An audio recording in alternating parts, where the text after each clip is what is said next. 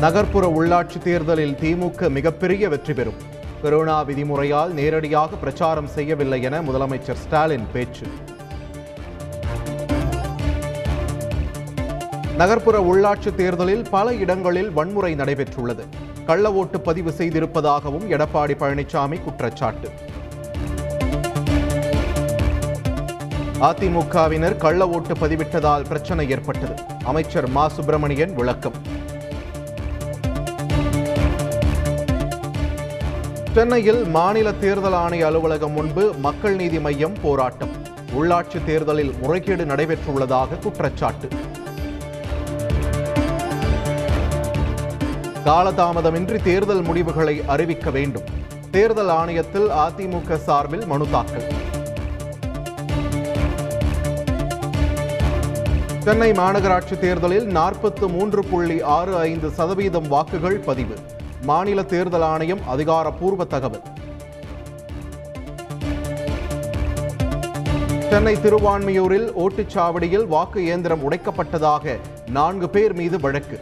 மாநில தேர்தல் ஆணையரிடம் அறிக்கை தாக்கல். மரக்காணத்தில் தேர்தல் முன்விரோதத்தால் இருதரப்பினர் மோதல். விடுதலை சிறுத்தைகள் வேட்பாளர் உட்பட இரண்டு பேர் படுகாயம். நாளை மறுதினம் நடைபெறுகிறது நகர்ப்புற உள்ளாட்சி தேர்தல் வாக்கு எண்ணிக்கை. வாக்கு எண்ணும் மையங்களில் மூன்றடுக்கு பாதுகாப்பு.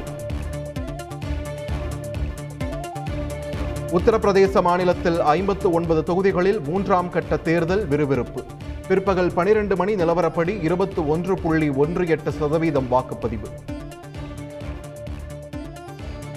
பஞ்சாப் மாநிலத்தில் ஒரே கட்டமாக நூற்று பதினேழு தொகுதிகளில் சட்டப்பேரவை தேர்தல். பிற்பகல் நிலவரப்படி பதினேழு புள்ளி ஏழு ஏழு சதவீதம் வாக்குப்பதிவு. உத்தரப்பிரதேசம் கர்கால் தொகுதியில் போட்டியிடும் அகிலேஷ் யாதவ் வாக்களிப்பு. பாஜக இந்த தேர்தலில் தோல்வியடையும் என விமர்சனம்.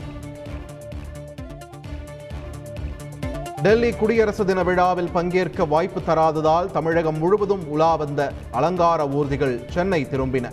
மெரினா கடற்கரையில் அமைச்சர்கள் மா. சுப்பிரமணியன் சேகர் பாபு மலர் தூவி வரவேற்பு.